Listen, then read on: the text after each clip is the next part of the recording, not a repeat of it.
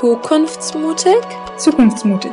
Zukunftsmutig bedeutet für mich Umdenken, unzensiert, ungewiss. Der einzige Weg, ein gutes Leben für alle zu ermöglichen. In Lösungen denken statt in Problemen. Sich zu erlauben, Hoffnung zu haben. Hoffnung, die Klimakrise doch noch abwenden zu können. Und Alternativen kennenzulernen, um uns allen eine bessere Zukunft zu ermöglichen. Schneid das nicht raus.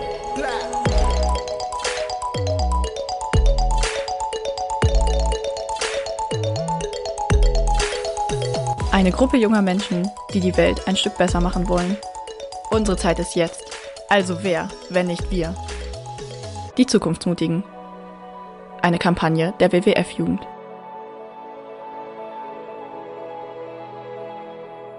Düm, dü, dü, düm, düm. Bauarbeiter, können wir das schaffen? Bob, der, okay, nein, ich sollte es lassen. Gesangskarriere sollte ich eventuell wieder von meiner Berufsliste streichen. Trotzdem hat vielleicht irgendjemand von euch dort draußen das Intro erkannt. Es war nämlich das der ganz bekannten Kinderserie Bob der Baumeister, die ich absolut geliebt habe als Kind. Und noch viel besser, die Frage, die dort aufgegriffen wird, nämlich die Frage nach, können wir das schaffen, lässt sich perfekt für unsere heutige Folge verwenden, denn es soll heute um den Bausektor gehen. Darum, ob wir eine Bauwende schaffen können, wenn ja, wie wir diese Bauwende schaffen können und wie der Bausektor eigentlich seinen Beitrag zu mehr Klimaschutz leisten kann. Weil das ziemlich komplexe Fragen sind und man eine Menge Expertise benötigt, um diese Fragen zu beantworten, habe ich mir als kompetente Unterstützung heute Michael Wicke von den Architects for Future in diesen Podcast eingeladen. Ein ganz herzliches Hallo an dich, Michael. Ich freue mich total, dass du hier bist und würde dich bitten, dich einmal kurz vorzustellen und auch ein bisschen was über deinen Hintergrund zu erzählen. Ja, ich heiße Michael Wicke, ich bin ähm, Architekt, arbeite derzeit in Hamburg in einem kleinen Büro. Und das ist auch äh, der Grund letztendlich, warum ich mich bei den Architects for Future dann engagiere in meiner Freizeit, weil die Praxis oder die, die Realität für einen Architekten für mich doch sehr ähm, frustrierend ist. Also ein nachhaltiges Haus zu bauen, ist nicht so easy als Architekt selber das durchzusetzen. Das braucht einen politischen Vorbau. So, und da, dafür setze ich mich ein. Okay, danke dir. Kannst du vielleicht noch mal ein bisschen genauer erklären, wer genau die Architects for Future sind und was ihr macht? Ja, klar, gerne. Also die Architects for Future ist ein Verbund von allen, die in der Baubranche tätig sind. Wir sind Handwerker, wir sind Bauklimatiker, wir sind Baubiologen, wir sind Städteplaner. Ähm, also alles, was im Baubereich, im Bausektor beschäftigt ist, äh, sammelt sich bei den Architects for Future. Da findet man dann immer irgendwie so eine kleine äh, Gruppe, wo sich die Interessen überschneiden und dann hat man eine kleine AG, die dann diese Probleme angeht und versucht zu lösen. Und auf welche Art und Weise löst ihr dann diese Probleme? Also gebt ihr Studien in Auftrag oder schiebt ihr Petitionen in Gang? Wie kann man sich das vorstellen? Genau, also wir geben wenig in Auftrag, wir machen das alles selber. Also wir haben sowohl eine Studie gemacht zum Bauen im Bestand, wir haben auch selber eine Petition gemacht. Wir machen Lobbyarbeit für nachhaltiges Bauen. Wir gehen aber auch ran, wir wollen die Lehre beeinflussen. Wir äh, machen Aufklärung auch direkt selber, indem wir Webinare schalten und Interviews führen, Artikel in, in Zeitungen veröffentlichen. Also die ganze Bandbreite, alles, was uns einfällt. Ja, tatsächlich habe ich eure Petition zur Bauwende auch unterschrieben und fleißig geteilt. Perfekt, perfekt. Ja, gerne, gerne. Daumen sind auf jeden Fall meinerseits gedrückt, dass das da einen positiven Verlauf nimmt. und apropos Verlauf, ich finde, es wäre jetzt ein guter Zeitpunkt, um inhaltlich mit ein paar Zahlen, Daten und Fakten zum Bausektor einzusteigen.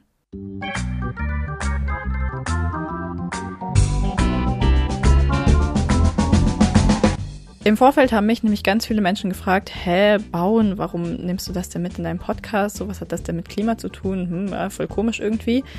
Und meine Antwort darauf lautet, es hat eine ganze Menge mit Klima zu tun, denn ein Viertel der globalen CO2-Emissionen entfallen auf die Baubranche und dort vor allem auf die Zementindustrie. Die Heute-Show hat da letztens einen ganz treffenden Vergleich angebracht und nämlich gesagt, dass wenn die Zementindustrie ein Land wäre, dann läge sie auf Platz 3 hinter China und den USA. Darüber hinaus belegen Studien, dass bis zu 90 Prozent aller in Deutschland verwendeten mineralischen Rohstoffe in den Bausektor fließen. Meine Frage an dich, Michael, lautet deswegen, Kannst du nochmal verständlich erklären, warum die Herstellung von Beton bzw. Zement so eine CO2-Schleuder ist? Das liegt daran, dass ähm, zum einen hast du den Kalkabbau. Kalk ist ein ähm, natürlicher CO2-Speicher. Der wird gebrannt heißt das. Und bei diesem Brennen, bei diesem chemischen Prozess Brennen, wird das CO2 aus dem Kalk rausgebrannt. So, das CO2 entweicht, es bleibt übrig Zement. Und das heißt, pro Tonne Zement entsteht 600 Kilogramm bis eine Tonne CO2 dabei. So. Dazu kommt immer noch, also Beton ist wahnsinnig billig und deswegen wird der überall eingesetzt. Also da werden Sicherheiten dann eingerechnet, es werden Sachen in Beton gegossen, die nicht gegossen werden müssten in Beton, also auch wo er nicht benutzt wird, einfach irgendwie, weil es praktischer ist oder weil man weniger Planungsaufwand hat. Das dazu führt, dass wir einfach wahnsinnigen Betonhunger haben, der einen wahnsinnigen CO2-Ausstoß hat, was letztendlich dann zu einer riesigen Zahl an CO2-Emissionen führt im Bausektor. Vielleicht an dieser Stelle nochmal eine kurze Begriffserklärung. Beton und Zement, ist es das gleiche? Ja, es gibt Unterschiede. Also Zement ist der Kleber im Beton. Beton ist ein Gemisch aus Zement, Sand, äh, groben Gestein. Genau, das mischt du zusammen im Verhältnis und dann hast du Beton. Aber der Zement ist der Kleber da drin. Perfekt, damit wäre diese Begrifflichkeit dann auch geklärt. Also check, Haken dran. Und ich würde jetzt tatsächlich nochmal auf etwas ansprechen, was du vorhin schon gesagt hast. Du hast nämlich erwähnt, dass es ein Problem ist, dass Beton so billig ist. Ich sage, es ist auch noch ein weiteres Problem, dass Beton als Baustoff so gute Eigenschaften hat. Und vielleicht kannst du mit deiner Expertise jetzt nochmal etwas besser erklären, was diesen Stoff in der Industrie eigentlich so beliebt macht. Ja, also das ist, äh, Beton ist nicht gleich Stahlbeton.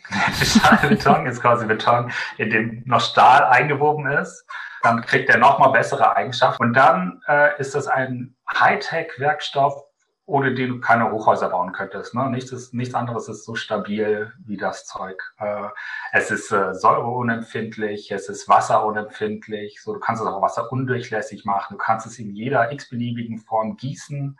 Ähm, es hat ganz viele Eigenschaften, die äh, Architektur oder Bauingenieuren äh, zuträglich sind. Leider leider, weil er gleichzeitig so viel CO2 ausstößt und so eine Umweltsau ist. Absolut. Und ich glaube, genau diese Eigenschaften haben dann eben auch zur Etablierung meines heutigen Klischees beigetragen.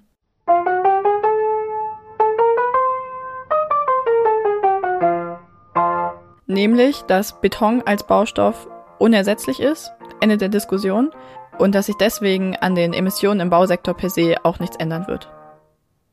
Allerdings sehe ich gerade einen sehr skeptischen Blick bei dir und gehe deswegen mal davon aus, dass du nicht ganz d'accord mit dieser Aussage bist. Liege ich da richtig?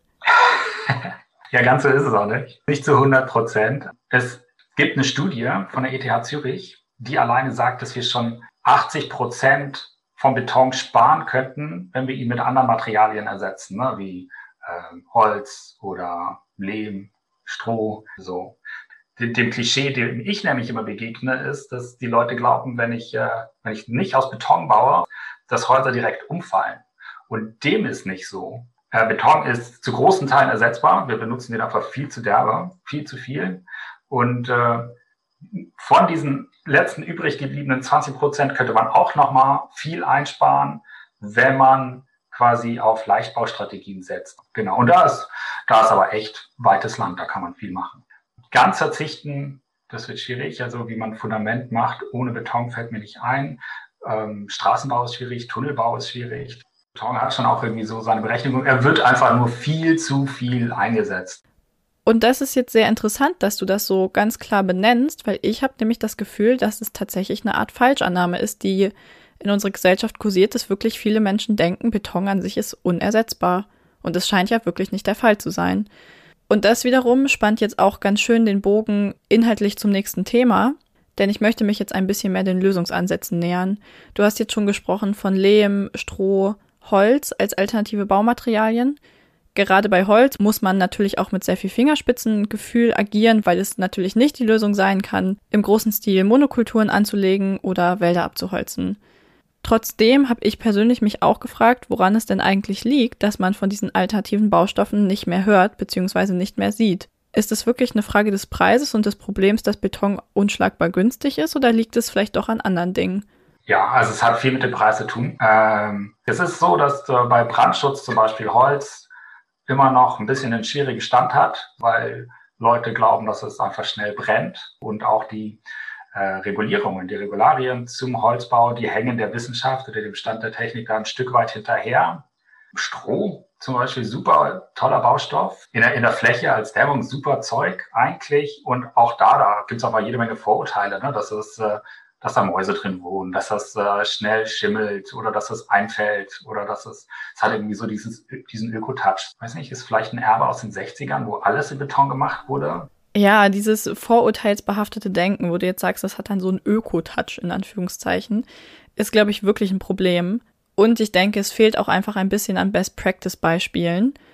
Eins, was ich hier positiv nennen möchte, ist ein ressourcensparender Beton aus Amerika, der zwar von den Produkteigenschaften nicht ganz identisch ist wie konventioneller Beton, bei dem es allerdings geschafft wurde, die CO2-Emissionen um bis zu 70 Prozent zu reduzieren und den Wasserverbrauch gegen nahezu Null zu führen. Ganz ehrlich, warum hört man von solchen innovativen Dingen in Deutschland nicht auch etwas? Ich glaube, da sind die Architekten auch ein bisschen weit mit schuld. Ne? Also der Bausektor ist äh, ein unheimlich träger Sektor. Und wenn du jetzt auf der Baustelle bist oder du planst was und du musst jemanden überzeugen, dass er das besser ökologischer macht und du in Frage stellst, dass das, wie er es jetzt seit irgendwie 30 Jahren macht, so, und wo er sich auch wirklich gut auskennt wo er jedes Detail kennt, so, dann winken die meistens ab. Und deswegen kommt auch alles Neue, hat einen ganz schwierigen Fuß zu fassen, weil das Alte halt schon mal da ist. Und ganz ehrlich, da braucht es dann einfach noch diese Portion Zukunftsmut, diesen Willen, Dinge neu zu gestalten und neu zu denken und natürlich auch eine große Portion positives Framing. Aber am Ende des Tages, und das ist das Schöne, liegen die Lösungen eigentlich alle schon auf dem Tisch. Wir müssen sie nur noch umsetzen.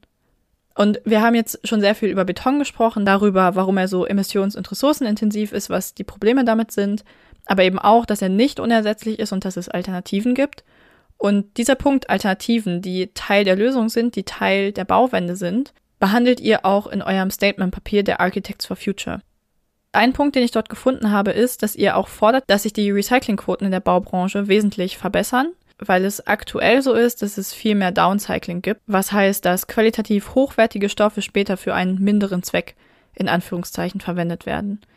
Geht also ein Lösungsansatz Richtung Kreislaufwirtschaft in die richtige Richtung, deiner Meinung nach? Oder setzt man da doch eher aufs falsche Pferd, weil der Aufwand eigentlich viel zu groß dafür ist? Nee, es ist Licht am Ende des Tunnels. gibt nicht auf. Ja, genau. Danke. Das wollte ich doch hören. Also es lohnt sich. Es gibt, es gibt, klar gibt es die Technik. Man kann ganze Häuser so bauen, dass man die ähm, sogar noch besser als Recycling wiederverwenden kann, die Elemente. Prinzipiell. Prinzipiell, wenn du, wenn du, wenn du äh, die Leute mitnimmst. So. Wie gesagt, es ist aber alles äh, planerisch es ist ein ganz anderer Aufwand und du musst dir bei ganz vielen Sachen auch vorher schon Gedanken machen. Also nochmal, fast alles, was wir aus der Erde rausholen und im äh, Gebäudesektor versenken, landen quasi eins zu eins auf der Deponie, wenn die nicht verbrannt werden können. Oder Hochleistungsbaustoff Beton, für die wir wahnsinnig viel CO2 in die Luft gesetzt haben, die wir uns teuer erkauft haben, landet als Drainageschicht unter der Straße. So, dann nennen die das auch Recycling. Und Dafür gibt es eigentlich gar keine Ausrede mehr. Ja, genau, du sagst es. Es gibt eigentlich keinen guten Grund mehr dafür, sich weiterhin so zu verhalten, wie wir uns verhalten. Das Einzige, was uns dabei immer wieder in die Quere kommt, ist entweder unsere Bequemlichkeit oder das Geld. Und in der Realität trifft im Worst Case sogar noch beides gleichzeitig aufeinander und dann funktioniert sowieso gar nichts mehr.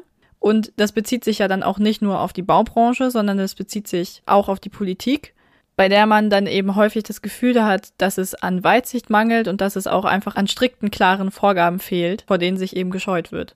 Ja, und die da auch äh, ganz kurzsichtig agiert, also die, die das zulässt. Also eigentlich müsste ja äh, zum Erhalt der Umwelt oder zur Lebensgrundlagen müsste einfach äh, steuernd eingegriffen werden von einer Politik. Das würde ich ja erwarten, ne? dass sie sagt, okay, pass auf, wir machen das aber so, dass der Planet in 100 Jahren auch noch funktioniert. Und man hat Angst, die Transition in, in ein neues äh, Zeitalter, dass man das nicht stemmt, wirtschaftlich. Und dann macht man es lieber gar nicht. Jo, da habe ich nichts zu ergänzen, außer dass es vielleicht ein politisches Off-Topic erster Sahne war. Wenn wir jetzt aber zurück zum Thema gehen, dann möchte ich jetzt noch über eine Sache sprechen. Und das ist nämlich dieser gefühlt immerwährende Konflikt zwischen Neubauen versus energetisch sanieren. Und gerade beim Neubau geistert seit längerer Zeit dieser Begriff Passivbaustandard herum. Weswegen ich mich gefragt habe, was ist denn jetzt eigentlich besser? Ist es besser, ein neues Haus im Passivbaustandard zu bauen? Oder ist es doch ökologischer, ein bereits bestehendes Haus energetisch zu sanieren? Vielleicht noch ganz kurz zur Erklärung. Ein Passivhaus ist ein Haus, das aufgrund seiner speziellen Wärmedämmung und besonderer Lüftungsverfahren eigentlich keine Heizung mehr im klassischen Sinne benötigt und die innere Raumtemperatur sehr gut konstant halten kann, was natürlich dazu führt, dass enorm viel CO2-Emissionen durch die Heizung eingespart werden. Wenn du jetzt ein Haus, was da steht und einfach da ist, abreißt und nochmal Energie verbrauchst, um Neues hinzustellen, rechnet sich gar nicht bis super, super spät, egal wie gut das ist, auch bei einem Passivhaus. Und äh, lange Rede, kurzer Sinn, Umbau, Sanierung ist immer besser. So, deswegen streiten wir als Architects for Future auch daran, dass man äh, den Umbau und die Sanierung wesentlich vereinfacht. So, der ist nämlich auch regulatorisch ein bisschen komplizierter. So, dann kommst du manchmal in die Bredouille, die schwierig ist und auch äh, zu Planungsunsicherheiten führt. Da wollen wir, das wollen wir vereinfachen gerne, weil Umbau immer besser ist. Und genau diesen Punkt, dass nämlich Umbauen und Sanieren wesentlich besser ist als neu zu bauen, haben auch Fridays for Future in ihrer Studie festgehalten. Denn dort sind nämlich die ExpertInnen zum Ergebnis gekommen, dass die energetische Sanierungsrate in Deutschland viermal höher liegen müsste, als sie das aktuell tut. Ja, genau. Das sind allerdings zwei Sachen. Wenn, wenn man sich den Bestand anschaut und äh, zoomt ins Jahr 2050, dann stehen von den Gebäuden, die wir 2050 benutzen werden oder in denen wir wohnen werden, 80 äh, Prozent ja jetzt schon. So. Und wir werden wenig, äh, wenig glücklich werden, wenn im Jahr 2050 50 Prozent der Gebäude nicht saniert sind oder keinen energetischen Standard haben, den wir brauchen, um einfach die Klimaziele einzuhalten, die wir ja uns gegeben haben mit Paris. Und deswegen muss das saniert werden und schneller. Und das muss eben bis 2035 eigentlich gelaufen sein. Da muss der Großteil von den Gebäuden, die jetzt gibt, saniert sein. Und das andere ist, aus irgendeinem Grund besteht das Gefühl, dass der Neubau besser wäre als der Altbau. Ist aber nicht so. Aber die Lust daran, etwas selber zu bauen und äh, selber herzustellen und dann ist es deins, die ist größer als quasi Bestand nochmal so zu nehmen, wie er ist und den Schnitt irgendwie zu akzeptieren, wie er ist und mit seinen kleinen Fehlern und da vielleicht nochmal umzubauen und rum, dran rumzudoktern. Und ich glaube, das ist eine Geschichte, die Investoren und die Architekten gerne erzählt haben, ganz lange, dass sie es besser können, als dieser Typ, der, der das Haus vor ihnen gebaut hat. Und ich glaube, da müssen wir auch uns eine neue Geschichte einfallen lassen, die sagt, dass das Haus, das da steht, eigentlich schon ganz viele Vorteile hat. Und wenn du das so nehmen kannst, dann mach das bitte, weil äh, du gewinnst letztendlich nur. So, und nicht nur du, sondern auch die Umwelt. Das geht also an alle zukünftigen Häuslebauer da draußen. Überlegt euch bitte vorher, ob ihr wirklich ein neues Haus bauen müsst oder ob ihr nicht vielleicht ein schon stehendes, altes, wunderschönes Haus ein bisschen fit machen wollt, es ein bisschen aufmöbeln wollt und ihm eure persönliche Note verleihen wollt.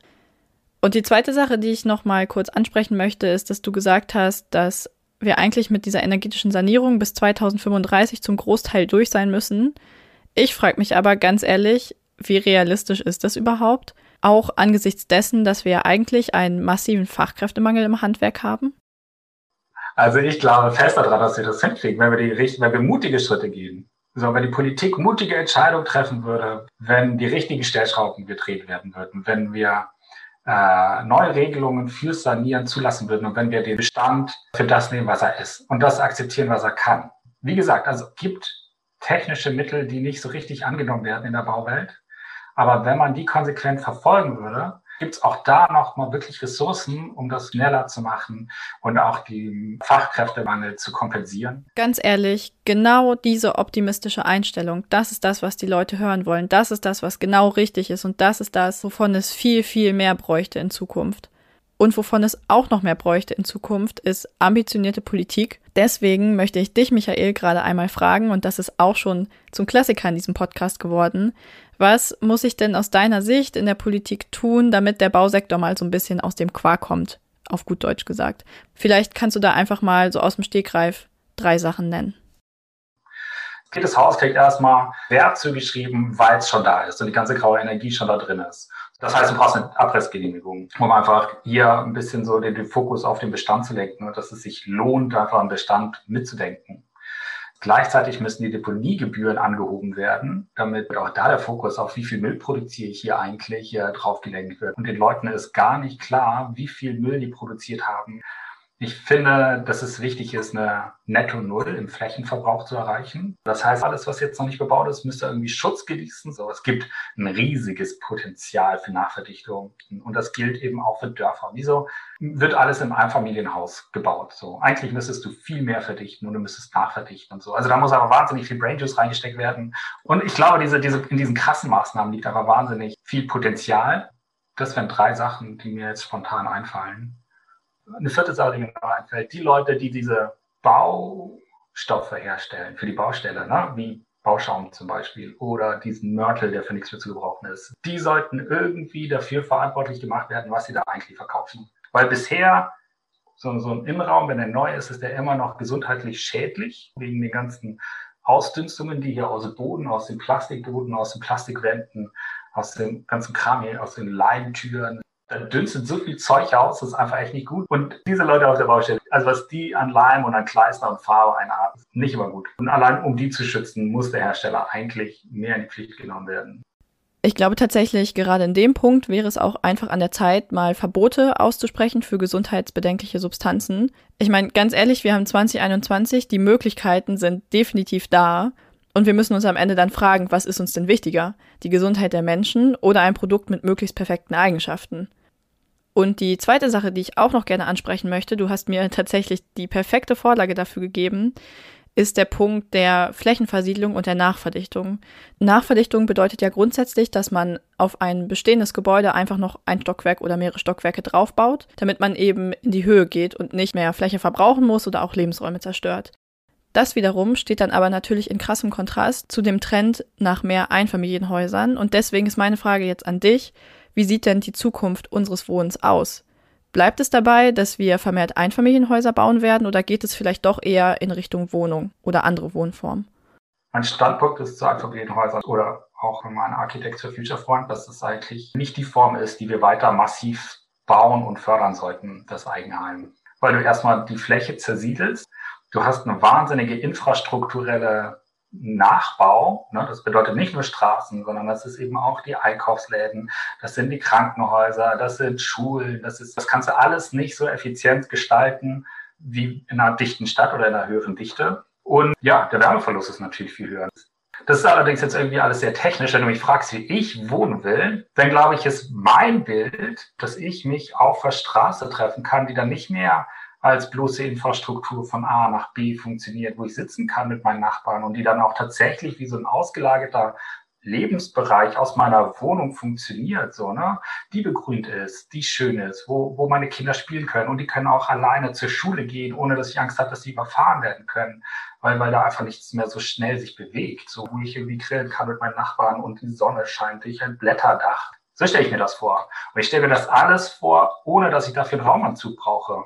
Und das, das ist wichtig, weil wir, weil wir nämlich, wenn wir so weitermachen, weil wir sagen, wenn wir das hier, diese, diese paar Kilometer, die ich am Tag mit dem Auto fahre, wenn mir das so wichtig ist, dass ich dafür riskiere, dass 80 Prozent von diesem Planeten irgendwie nicht mehr bewohnbar sind in, in 2100, was ja irgendwie bei einem 4-Grad-Kurs wohl so wäre, da muss ich mich doch fragen, ist das tatsächlich die schönste, optimalste Form, die ich mir vorstellen kann? Oh, Michael, du hast mich gerade so ins Träumen gebracht. Du hast total meine visionäre, utopische, kreative Ader angesprochen. Ich finde es total schön. Ich hatte direkt dieses Bild von dieser Straße vor Augen und musste direkt anfangen zu lächeln deswegen. Ich habe mich auch gefragt, ist das, was du jetzt gerade beschrieben hast, was ihr in eurem Statement meint mit dem Punkt, entwerft für eine offene Gesellschaft? Ja, genau. Also dieser Wandel von innen nach außen. Und äh, Genau, entwerfen für eine offene Gesellschaft bedeutet, dass man sich diesen Platz wieder aneignet. Wie kann man diesen öffentlichen Raum, wie kann man den so gestalten, dass er offen ist? Das ist eine offene Stadt für eine offene Gesellschaft, die, die sich auch neuen Tendenzen öffnen kann. Ich glaube, das ist der Punkt, ja. Und das ist auch der inhaltliche und thematische Punkt dieses Podcasts, denn wir sind fast am Ende dieser Folge angelangt. Ich sage fast, weil ich natürlich gleich noch die obligatorische Frage nach Zukunftsmut stelle. Du hast aber noch zwei Minuten Zeit, dir eine Antwort darauf zu überlegen. Es ist keine Drohung natürlich. Oha, oha. Weil ich nämlich gerne nochmal versuchen möchte, ein bisschen zusammenzufassen, worüber wir heute eigentlich gesprochen haben. Wir haben angefangen mit dem großen Thema Beton, weil wir nämlich klären wollten, warum genau der Bausektor eigentlich so emissions- und ressourcenintensiv ist. Du hast erklärt, dass besonders das Verfahren der Betonherstellung so eine CO2-Schleuder ist und dass das eben auch sehr wasserintensiv ist. Hast aber gleichzeitig auch gesagt, dass es wahnsinnig viel Einsparpotenzial gäbe und Beton eigentlich viel zu viel verwendet wird und auch viel zu billig ist. Natürlich ist es auch ein Hochleistungsbaustoff, aber auch hier, er ist nicht alternativlos. Wir haben über Holz, Lehm, Stroh, solche Dinge gesprochen, auch wenn das natürlich etwas Innovationskraft und auch Abrücken von alter Bequemlichkeit fordert. Diese Innovationskraft würde am Ende aber auch zu besseren Recyclingquoten führen, weil wir nämlich in der Baubranche fast nur Downcycling haben bisher. Dann sind wir vom Beton so ein bisschen abgerückt und haben über das Thema Neubau versus energetisch Sanieren gesprochen. Du bist ja zu dem Schluss gekommen, dass es deutlich besser ist, schon bestehende Gebäude zu sanieren, als ein neues Haus zu bauen, auch wenn es den energetischen Standards entspricht. Deswegen brauchen wir vor allem auch ein neues Narrativ der Architekten, das uns erzählt, dass es total schön ist, ein schon bestehendes Haus zu verändern und es zu verbessern, anstatt halt ein neues zu bauen. Genau, und dann zum Schluss haben wir noch über Flächenverbrauch, über Nachverdichtung und über Einfamilienhäuser gesprochen, darüber, dass der Trend zu immer mehr Einfamilienhäusern eigentlich so nicht mehr haltbar ist, was aber gar nichts Schlimmes sein muss, weil es auch hier ganz viele tolle Möglichkeiten und Alternativen gibt.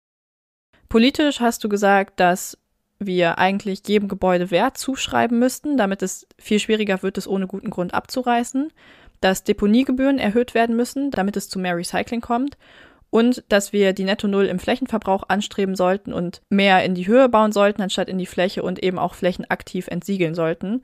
By the way, dieser Punkt steht auch im Leitbild unserer Zukunftsmutigen, ist mir vorhin so aufgefallen.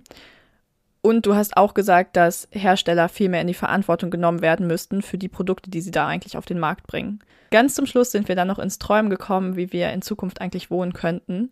Und da schließt sich dann auch irgendwo der Kreis zum Thema unserer Kampagne zur sozial-ökologischen Transformation. Und es gibt eben auch Antwort auf die Frage, was der Bausektor denn jetzt eigentlich mit dem guten Leben für alle zu tun hat.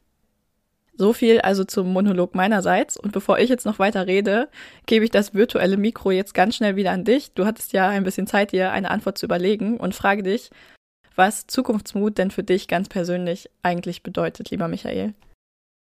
Also es gibt wahnsinnig viele Windmühlen, gegen die man kämpft. Es gibt wahnsinnig viel Frustrierendes, was man erlebt, wenn man einfach für Veränderung kämpft. Aber wie gesagt, es ist Licht am Ende des Tunnels. Eine bessere Welt ist vorstellbar. Sie ist machbar. Sie ist erstreitbar. Und man ist nicht alleine. Und Zukunftsmut bedeutet für mich, das nicht zu vergessen. Michael, ich danke dir ganz herzlich, dass du heute hier warst. Ja, danke. Hat Spaß gemacht. Das freut mich natürlich sehr. Und auch danke an alle HörerInnen, die heute wieder dabei waren. Bis zum nächsten Mal und in diesem Sinne, ciao und macht's gut. Dir hat diese Folge gefallen und du willst nichts mehr verpassen? Nice! Dann abonnier doch einfach diesen Podcast, empfehle uns deinen Freunden oder folg uns auf TikTok und Instagram. Dort kannst du auch deine Stories und Erfolge mit dem Hashtag Zukunftsmutig teilen. Und denk immer daran, Zukunft ist, was du daraus machst. Die Zukunftsmutigen. Eine Kampagne der WWF-Jugend.